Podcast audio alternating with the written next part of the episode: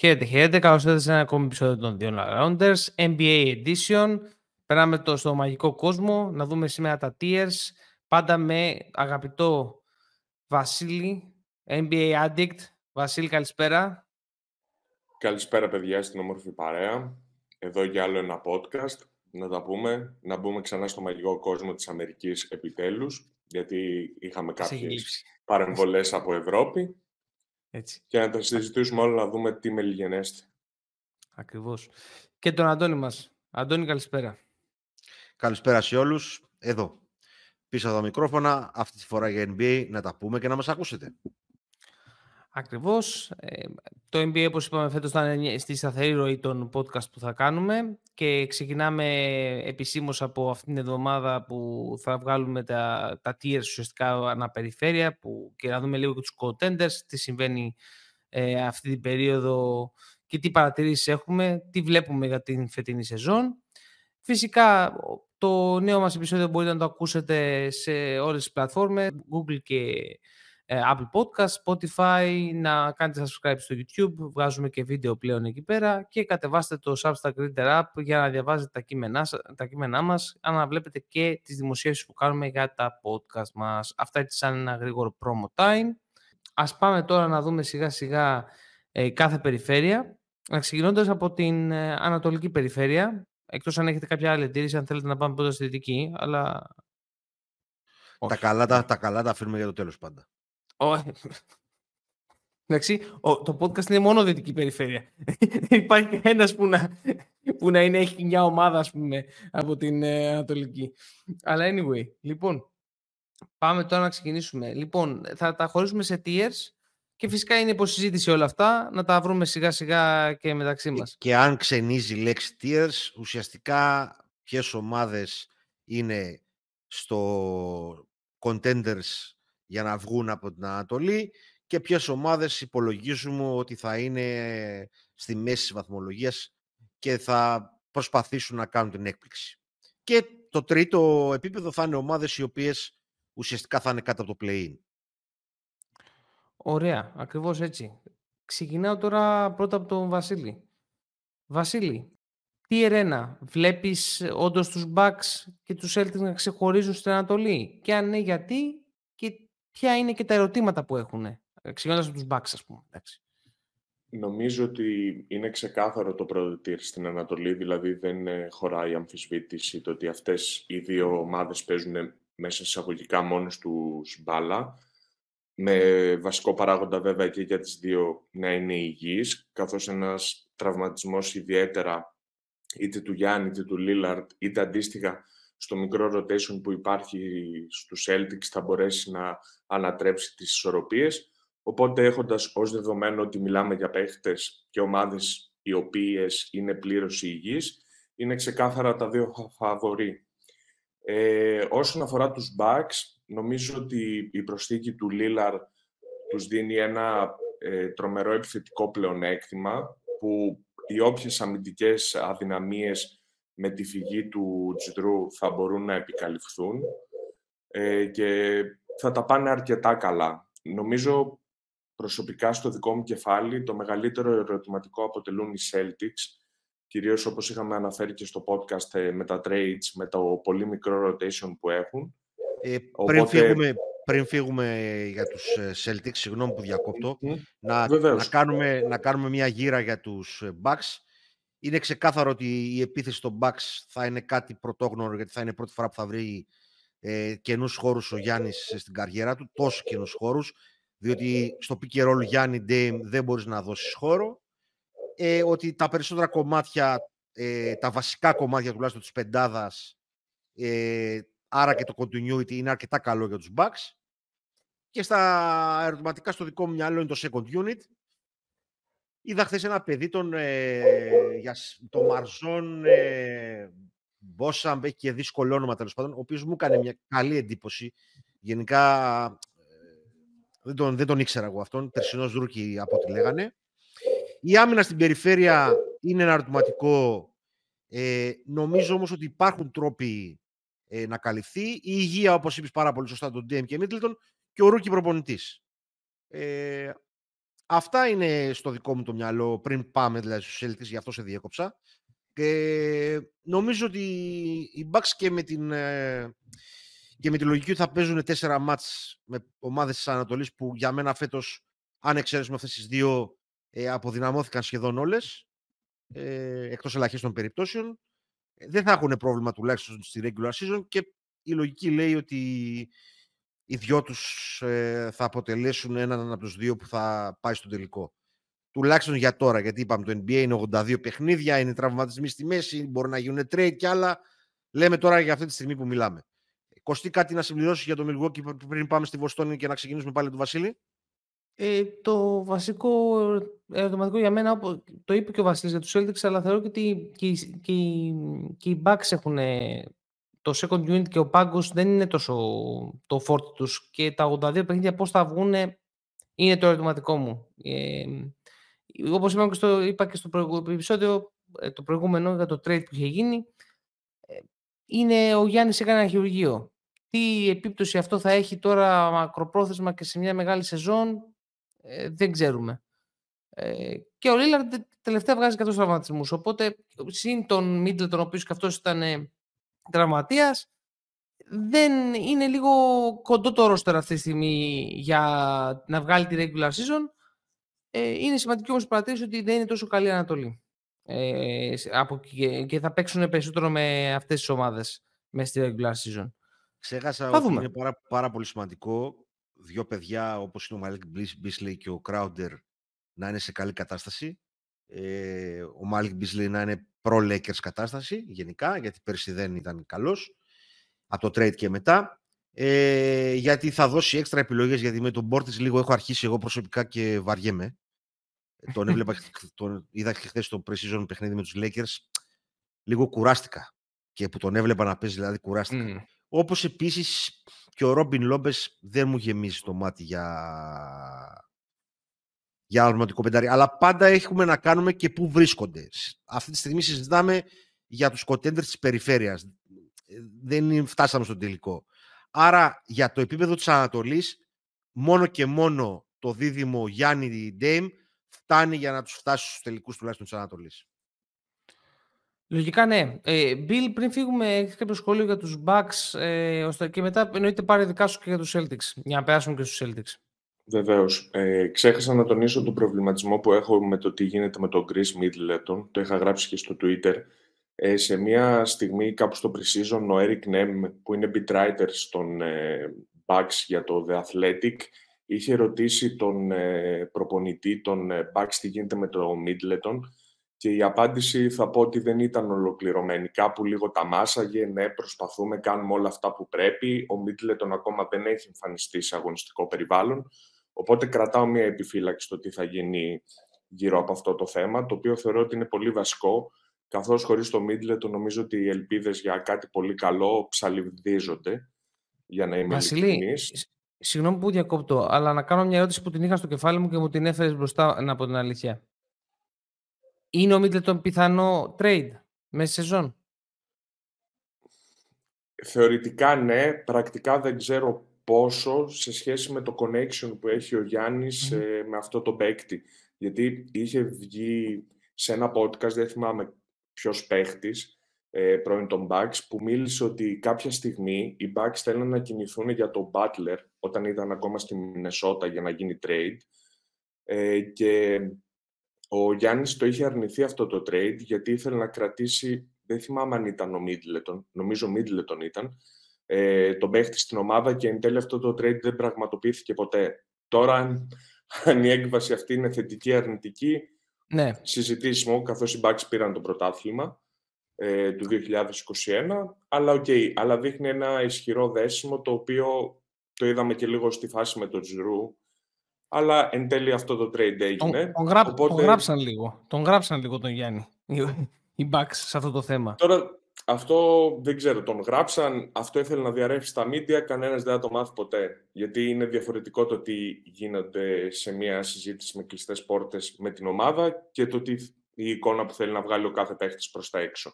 Οπότε δεν είμαι σίγουρος. Ε, τώρα για να πάμε και στους Celtics, αλλά θεωρώ ότι συνδέεται και λίγο με τους Bucks, κυρίως για την ανησυχία σας για το second unit.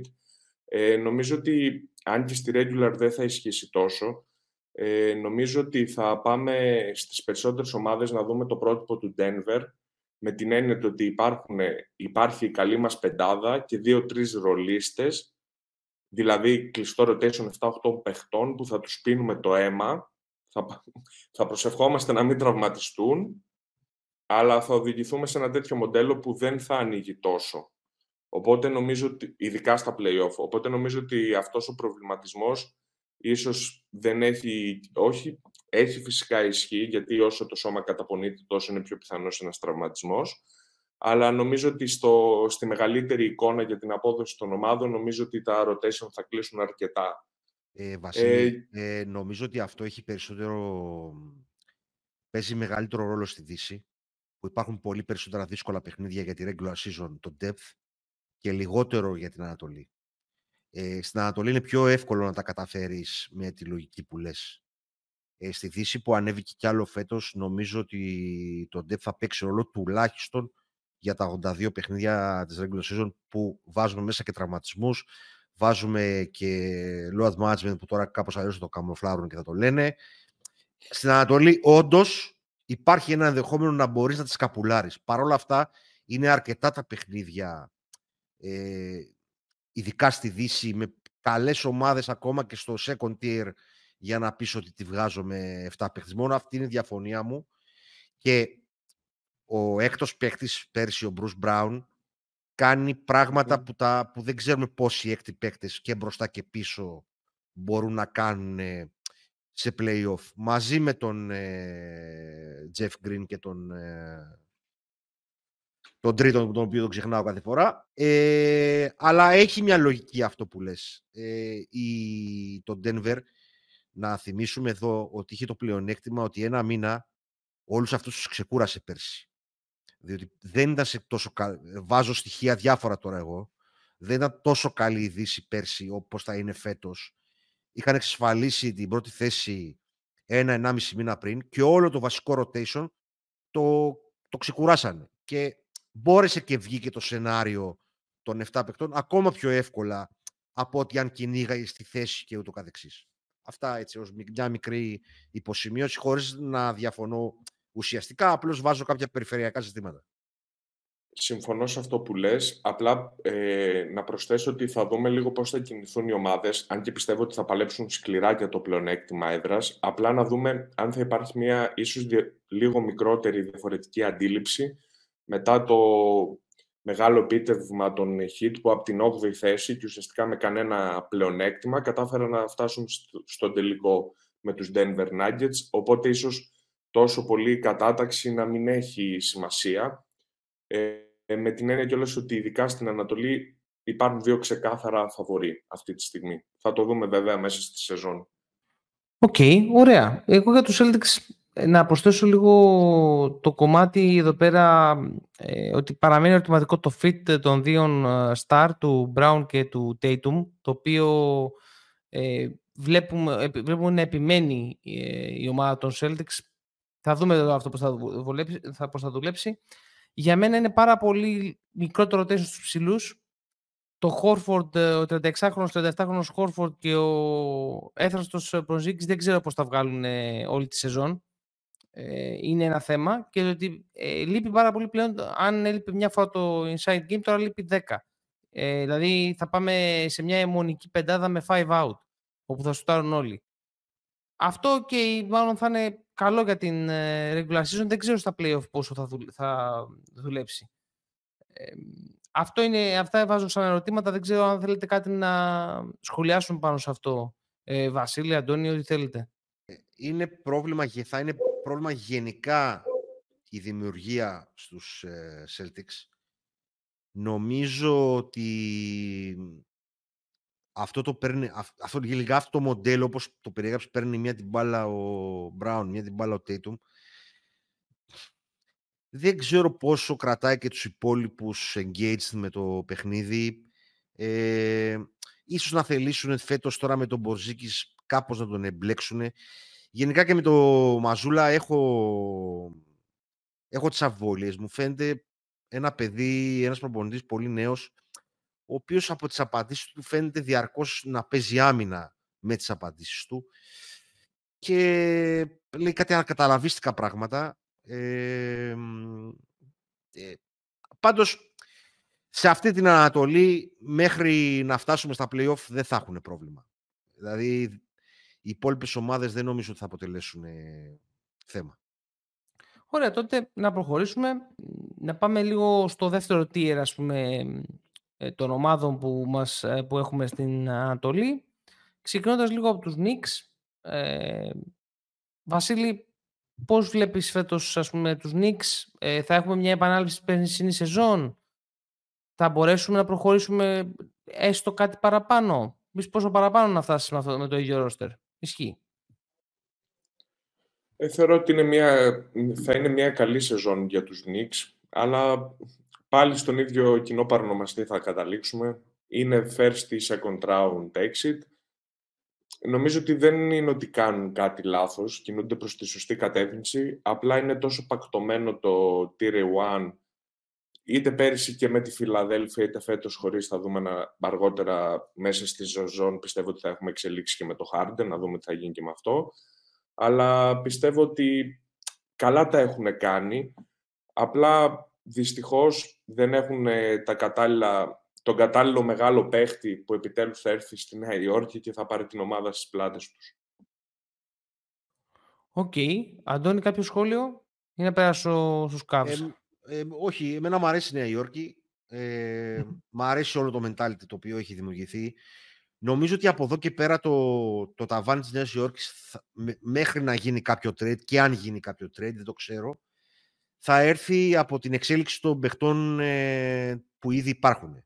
Δηλαδή πόσο θα ανεβάσει το ταβάνι του Μίτσελ Ρόμπινσον, πόσο θα ανεβάσει το ταβάνι του RJ Barrett και πόσο σταθερός θα είναι ο Julius Randle. Ε, νομίζω ότι αυτά είναι τα, αυτοί οι τρεις παίχτες είναι αυτοί που... Γιατί ο Μπράνσον ήδη από πέρσι κάνει πόσο παραπάνω να παίξει ο Μπράνσον. Καλύτερα από πέρσι. Ε, τα, τρία, τα τρία παιδιά όμως αυτά και ο Μίτσελ Ρόμπινσον να αποκτήσει επιτέλους κάποιο επιθετικό παιχνίδι ή έστω να τον συμπεριλάβουν σε κάποια επιθετικά παιχνίδια.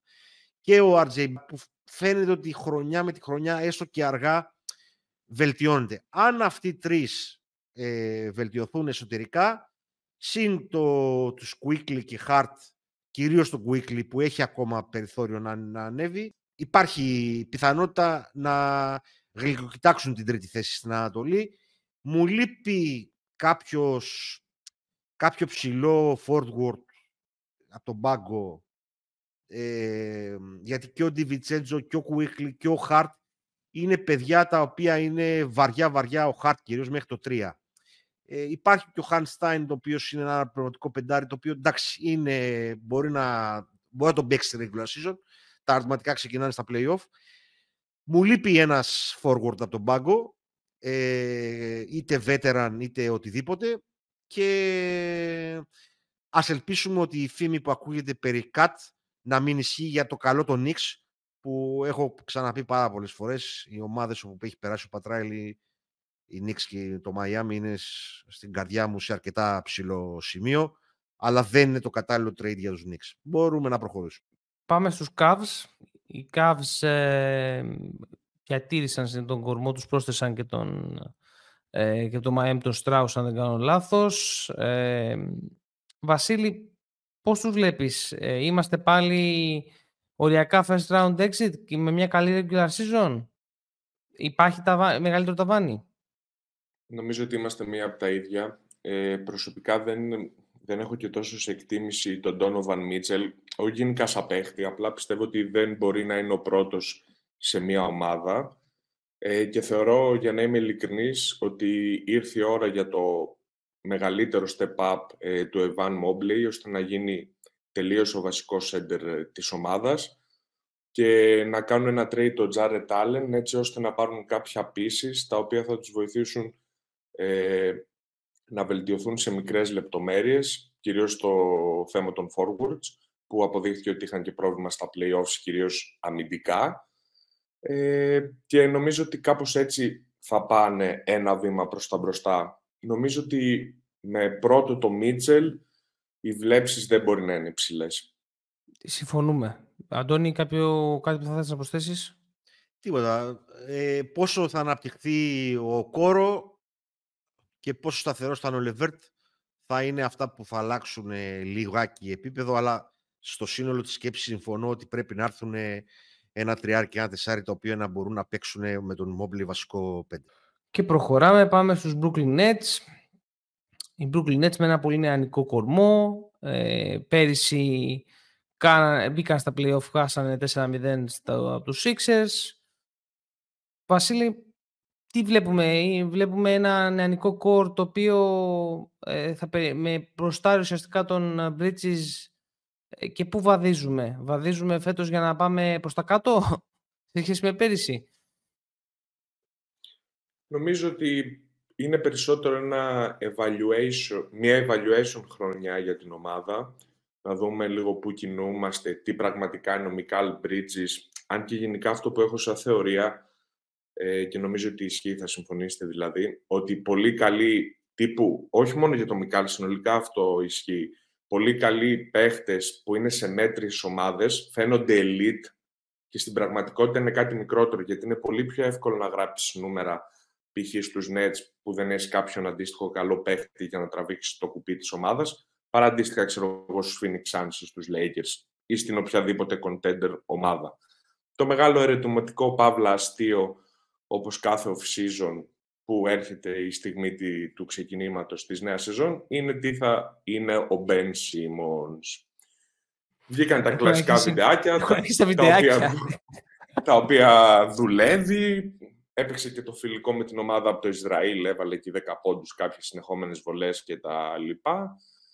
Εγώ να πω την αλήθεια, ο Σίμονς μου άρεσε πολύ σαν παίχτης, πριν το πατατράκ που έπαθε και όλο αυτό που συνέβη, γιατί αντικειμενικά το ότι δεν σουτάρει, OK, okay, είναι κακό, πιστεύω ότι σε κάποιο μεγάλο βαθμό είναι ψυχολογικό, αλλά μέσα στο γήπεδο μπορεί να σου κάνει κάποια πράγματα τα οποία μπορούν ελάχιστοι παίχτες. Το playmaking, playmaking του είναι σε πάρα πολύ καλό επίπεδο. Η άμυνα του όταν είναι συγκεντρωμένος είναι τρομερή. Μπορεί να ποστάρει γκαρντ, μπορεί να μαρκάρει ψηλό, μπορεί να κάνει πάρα πολλές δουλειές.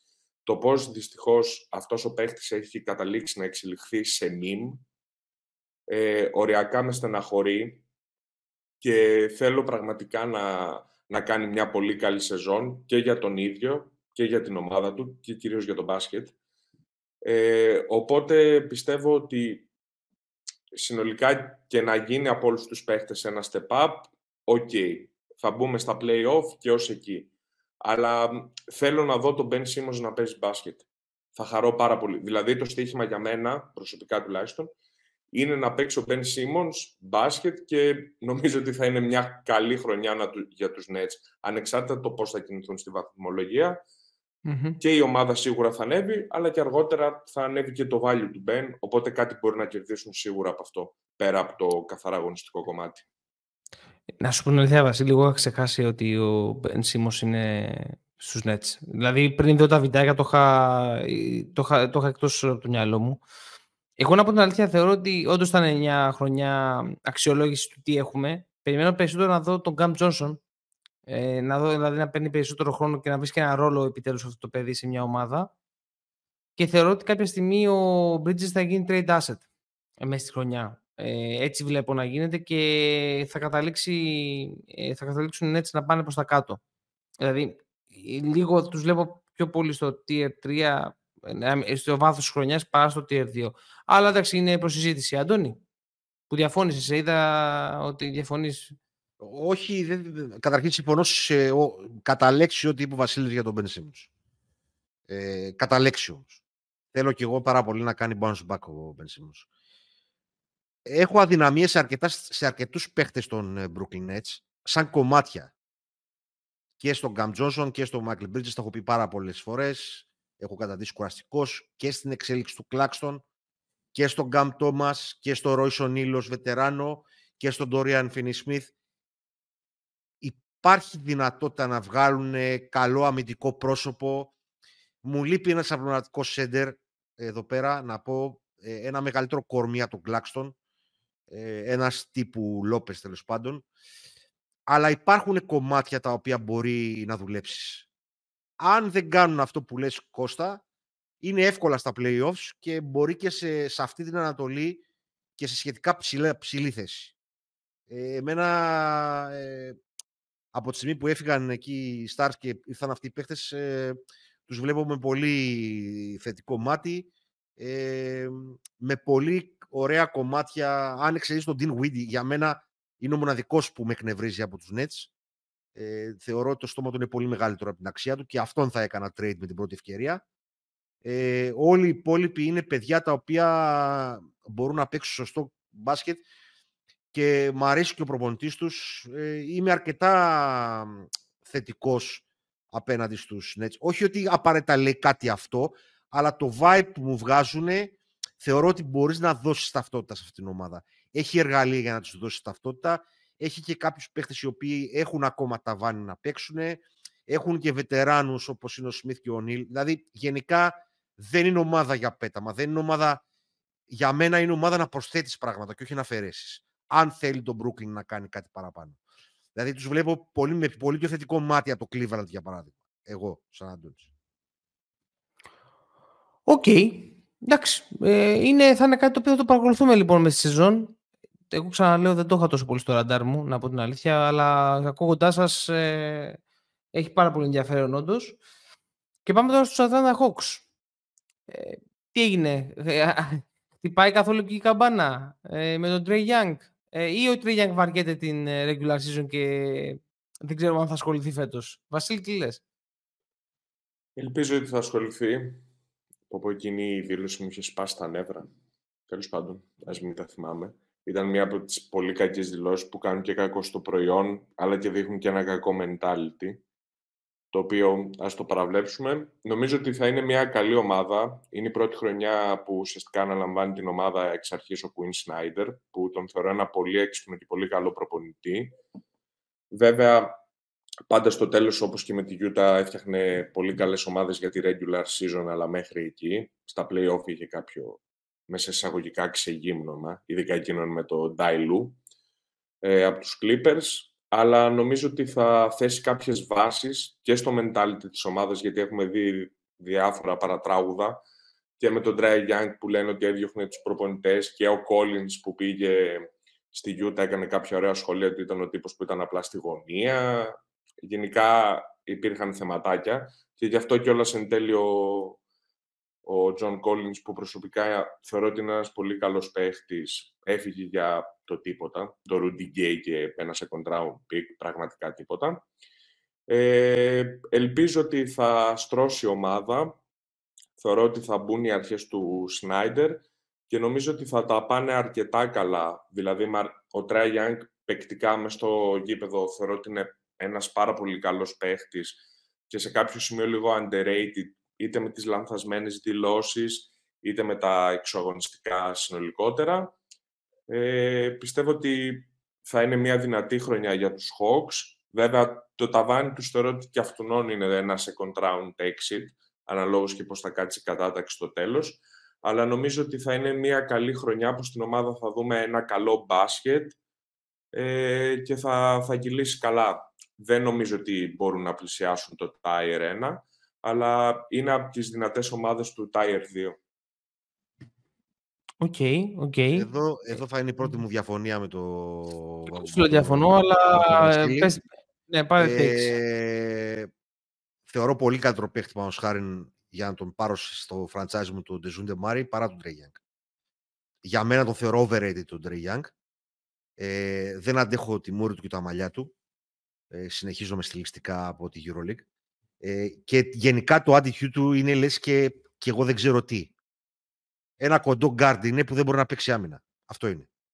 Ο οποίος είναι πάρα πολύ καλός επιθετικός. Αυτό. Λοιπόν. Ε, θέλω να παρακολουθήσω τη χρονιά ως βασικό υποψήφιο βασικό το Σαντίκ Μπέι που είμαι αρκετά ψηλά ε, για τα χαρακτηριστικά του. Θα προτιμούσα τον Μπογκδάνοβιτ στη βασική πεντάδα και να έρχεται είτε ο, μάλλον ο Μάρι από τον πάγκο έτσι ώστε να αποκτήσει ένα νόημα όλη η πεντάδα του, της Ατλάντα και για τον αναπληρωματικό επίσης ε, σέντερ της ε, Ατλάντα, τον ε, Οκόγκου. Ε, έχω καλά vibes. λίγο πιο κάτω σε σχέση με αυτά που περιέγραψε ο Βασίλης, αλλά σαφώς αυτή την Ανατολή θα είναι στο second tier και πιστεύω και σχετικά εύκολα. Θέλω να δώσουν περισσότερο χρόνο στον Μπογκδάνοβιτς. Ε, νομίζω ότι αυτός, για παράδειγμα, είναι underrated στο NBA. Δεν, έχει, δεν του έχουν δώσει το χώρο χρόνο για μένα, το χώρο χρόνο για να παίξει. Δεν του έχουν δώσει και τη βαρύτητα. Λίγο βλέπεις το άγχος του να σουτάρει όταν έχει την μπάλα, γιατί, γιατί δεν έχει το χρόνο να κάνει όπως, όπως μπορεί πράγματα. Τέλος πάντων, ε, το Σαντίκ Μπέι και τον Οκόγκου κρατάω και αυτό που έχει σα μαλλί, κάτι σα μαλλί. Αυτό, είναι, αυτό παλιά δεν το ξέρετε εσείς οι δύο. Φυτεύαμε σε κάτι κεσεδάκια φυτά Έλα σε παρακαλώ, φυτεύαμε σε κεσεδάκια φακές στο δημοτικό. Αυτό, αυτό. Ε, φακές. Εννοείται. Έλα, ναι, Αυτές τις προ, λοιπόν, Αυτό μου θυμίζει το μαλλί του Trae Young. Αυτά. OK. OK, OK. Για τον Μπογκδάνοβιτς μόνο να πω ότι ο Μπογκδάνοβιτς να, πάρει, να πάρει απόφαση και να γυρίσει στη EuroLeague. Ε, θεωρώ ότι, ναι, ναι, όχι άσερε, όχι άσερε. Δεν είμαστε για, για εκεί πέρα. Τι να κάνουμε τώρα; Λοιπόν, ε, ε, Βασίλη, θες κάτι να προσθέσεις πάνω σε αυτά ή να προχωρήσω; Συμφωνώ πολύ με τον Αντώνη για τον Κόγκου και πιστεύω ότι αν κάνει και αυτός step up, πιθανό να δούμε κάποιο trade για τον Καπελά που έχει 20 εκατομμύρια συμβόλαιο, που μπορεί να γίνει κάτι άλλο καλύτερο. Και και όλο το καλοκαίρι υπήρχε αρκετή φημολογία, ακόμα και για τον Dallas και για διάφορες ομάδες της Δύσης. Και επίσης, να πω ότι ο Μπογκδάνοβιτς θεωρώ ότι είναι πολύ καλύτερος από το ευρωπαϊκό επίπεδο και ότι δεν θα γυρίσει. Και επίσης δεν θα γυρίσει γιατί δεν θα βρει πουθενά 18 εκατομμύρια που βρίσκει στους Atlanta Hawks. Προφανώς, εγώ λέω αγωνιστικά ρε παιδιά. Και εγώ αν ήμουν ο Μποκτάνοβιτ, εκεί θα καθόμουν στην άκρη του μπάκου, θα έλεγα κάθομαι εδώ κυρίως. Μια χαρά ήταν στα playoffs στην καλή χρονιά των Ατλάντα, μια χαρά τα έσταζε στη Φιλαδέλφια. Ζεστός καυτός που η ομάδα των Ατλάντα ρόλαρε όλοι έτσι. Τέλος πάντων, τέλος πάντων. Εντάξει, παιδιά, εντάξει. Δεν θα χαλάσουμε τις καρδιές μας. Μην αγχώνεστε. Λοιπόν, πάμε τώρα να κλείσουμε το Tier 2 με τους. Ε, να το κλείσουμε. Ε, ό,τι έχουμε σημειώσει με τους Sixers. Όπου ζουν στο σάκα του, ε, του Harden και του Daryl Morey. Ε, εμφανίστηκε τελικά Βασίλειο Harden. Πήγε. Να πω, να πω μόνο εδώ ότι αυτό είναι λίγο χαριστικό το, το Tier 2. Το tier 2 κυρίως, κυρίως λόγω του Embiid και ότι δεν υπάρχει αντίστοιχο σέντερ στην Ανατολή για να το κοιτάξει ναι. στα μάτια. Γενικότερα είναι μια, άμα δεις όλο το ρόστερ, είναι μάλλον χαριστικό το Tier 2. Τέλος πάντων. Κυρίως λόγω του Embiid. Βασίλη, συγγνώμη, πες, μίλα. Ε, είναι λίγο θλιβερή στιγμή για μένα αυτή, θα πω, για τους 76ers. Καθώς ο Μόρεϊ, δεν ξέρω αν συμφωνείτε ή διαφωνείτε, θα το δούμε στην πορεία, είναι από τους αγαπημένους μου ανθρώπους γύρω από το μπάσκετ γιατί θεωρώ ότι το, σε κάποιο βαθμό το άλεξε με το λεγόμενο μόνο. Κόψτον, κόψτον, ε, κόψτον, Κώστα, κόψτον, σταματάμε το podcast εδώ. Έχουμε, δεν, δεν, έχουμε σταμα, μια διαφορετική... Σταματά, λίγο... σταμα, σταματάμε το podcast εδώ. Έχουμε Ο άνθρωπος πήγε να αντιγράψει τους Warriors, φτιάχνοντας ένα Excel και έκανε μια τρύπα στο νερό. Κατέστρεψε ένα franchise στους Rockets, που τώρα για να ξαναεπανέλθουν θα περάσουν 100 χρόνια και καταστρέφει και του Φιλαδέλφια. Συγχαρητήρια στον κύριο Μόρεϊ. Ε, ε, συνεχίζεις Βασίλη, ήταν ένα ραντ απλώς έτσι, έτσι ένα χαλαρό ραντ για τον εκπληκτικό, εκπληκτικό κύριο Μόρι. Χαλαρό κιόλας.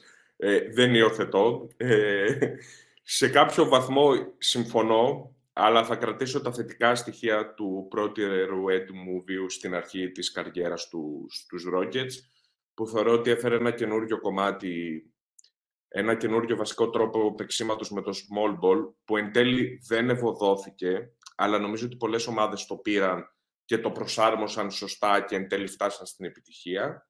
Επίσης δεν ήταν και πάρα πολύ μακριά τότε με τους Warriors να τους περάσουν. Απλά ο Harden τα είχε σπάσει, τι πιο σύνηθες. Αλλά με πονάει αυτή η κατάσταση. Δεν ξέρω ποιο φταίει και οι δύο φταίνε. Δηλαδή τώρα και αυτό που ότι ο Χάρντεν είναι σαν να είναι το μικρό παιδάκι που, φιά, που πιάστηκε στη φάκα και περίμενα να του δώσουν συμβόλαιο και, και, και. Εντάξει, τα ακούω λίγο παραμύθια της χαλιμπάς. Anyway, ας πάμε στα αγωνιστικά. Ελπί... Τώρα, το, για το τι μπορεί να ανταλλαχθεί ο Harden, δεν ξέρω. Μου φαίνεται ό,τι και να είναι θα είναι κάτι λίγο. Αν φύγει, θα φύγει και ο Embiid, αργά ή γρήγορα. Δεν γίνεται, δεν, δεν νομίζω ότι θα μείνει. Δεν έχει και νόημα για τον ίδιο να μείνει. βέβαια και αυτός εδώ που τα λέμε στα play-off λίγο εξαφανίστηκε. Δηλαδή ο Harden στα δύο μάτς τράβηξε δύο σαραντάρες, ειδικά στο μάτς που δεν ήταν εκεί. Εντάξει, ας, το, ας του δώσω μια τελευταία ευκαιρία και ας πω ότι έφταιγε ο Doc Rivers, που πάντα φταίει.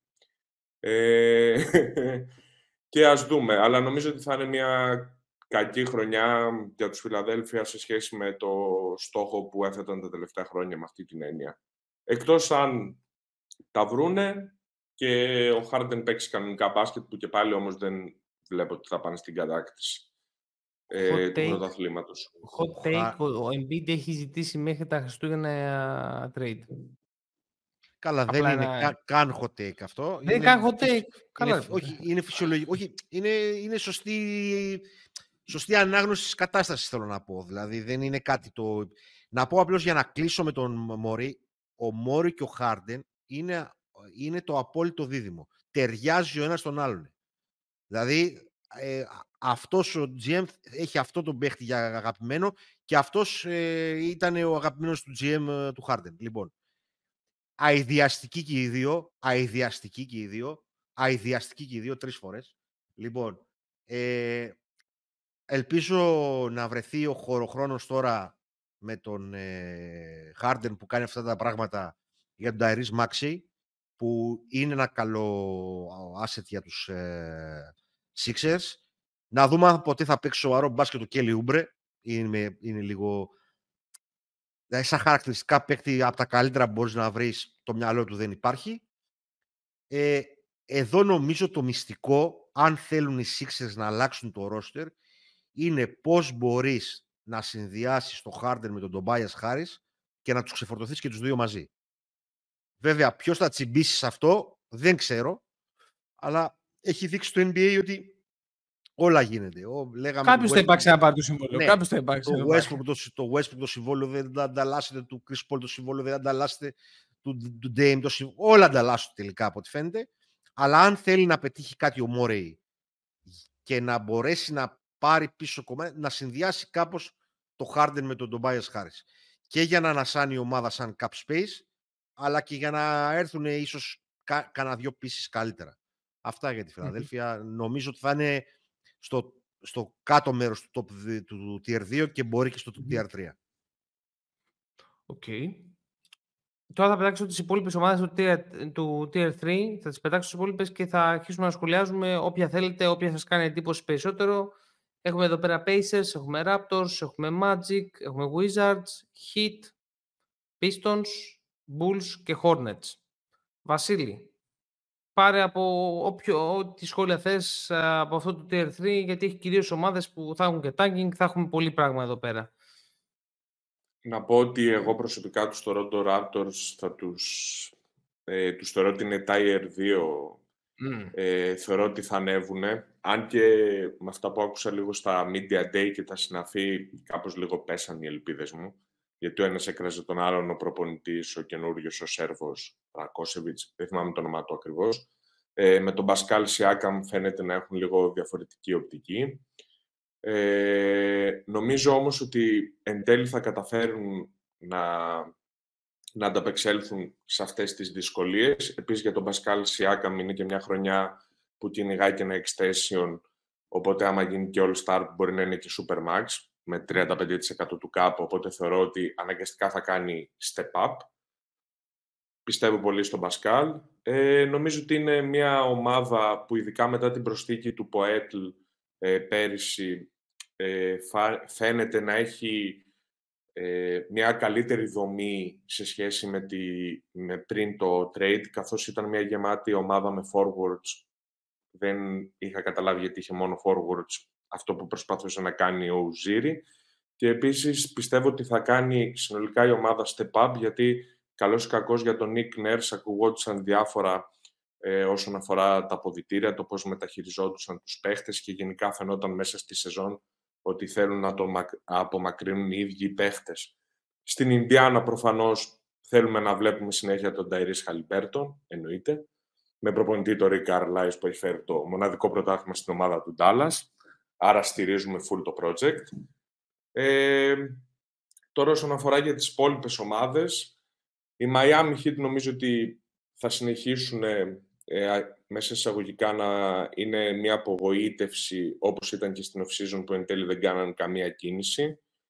Ε, θεω... Βέβαια, έχω μάθει να μην τους υποτιμάω με αυτά που έχουν καταφέρει να κάνουν στο τέλος. Απλά, ρεαλιστικά, νομίζω ότι αυτό το κλίμα θα συνεχιστεί ε, από την off-season και στην κανονική σεζόν, διότι η κούραση μετά από αυτό το τεράστιο run που κάνανε πέρυσι θα βγει. Κάποιοι παίχτες όπως ο Butler, ο Λάουρι και όλοι αυτοί θα πρέπει να ξεκουραστούν. Οπότε νομίζω ότι μέσα στη σεζόν, είτε λόγω τραυματισμών, είτε λόγω ηθελημένων τραυματισμών, ε, rest εν ολίγης, ε, θα μείνουν στον πάγκο, οπότε αναγκαστικά η ομάδα θα χάνει. Ε, τώρα, για τους Chicago Bulls απορώ γιατί ακόμα δεν έχουν βάλει μπουρλότο. Δεν καταλαβαίνω πραγματικά τι κάνουν. Αυτές οι μεσοβέζικες λύσεις νομίζω ότι για το NBA δεν, ε, δεν έχουν τέτοια ανταπόκριση. Ή, ή κάνεις μια ομάδα η οποία θα διεκδικεί τα play-off ή το διαλύεις. Δηλαδή αυτό το κάθε χρονιά είμαι στα play-in, παίζω ένα match, ντύρι, ντύρι, ντύρι, αν θα το περάσω για να μπω στα play-off, νομίζω ότι δεν έχει λογική. Χίλιες φορές να το διαλύσουν και να τελειώνουν. Ε, έχουν περάσει τόσα trade deadline, ε, τόσες off-season και δεν έχει γίνει καμία κίνηση. Δηλαδή κάπου όπα, έλεος. Ε, τώρα για τους, ε, για τους Orlando Magic, ε, θεωρώ ότι θα είναι μια καλή σεζόν, θα αναπτυχθούν οι παίχτες, εννοείται θέλουμε να δούμε, εγώ προσωπικά βασικά, να μιλάω για τον αυτό μου, θέλω να δώσω αντρελός ε, το Franz Wagner να συνεχίσει όπως ήταν στο παγκόσμιο και να δω και το μεγάλο step up του Μπανκέρο, που τον πιστεύω πολύ. Ε, τώρα, όσον αφορά τους Charlotte Hornets, περιμένουμε να δούμε το second pick του, σημερινού draft, ε, του φετινού draft ε, και το Lamelo Ball, να δούμε τι θα χτίσει εκεί. Εντάξει, δεν έχω και πολλές ελπίδες, νομίζω ότι θα συνεχιστεί το, το tanking. Και κλείνω με το Detroit, ε, που πιστεύω ότι θα δούμε μια πολύ καλύτερη εικόνα καθώς έχει πάει ένας προπονητής, ο Monty Williams, που έχει κάνει ένα πολύ καλό development στους Phoenix Suns. Θα δούμε, πιστεύω, μια ομάδα με αρχές. Περιμένω να δούμε καλύτερο τον Cade Cunningham, που προφανώς πέρσι μέσα στη σεζόν είχε παρκαριστεί για να έχουμε καλύτερες πιθανότητες για το pick μας. Εντάξει. Ε, και νομίζω ότι θα, θα είναι μια ευχάριστη έκπληξη. Νομίζω ότι φέτος το Detroit δεν θα είναι ο πάτος του βαρελιού.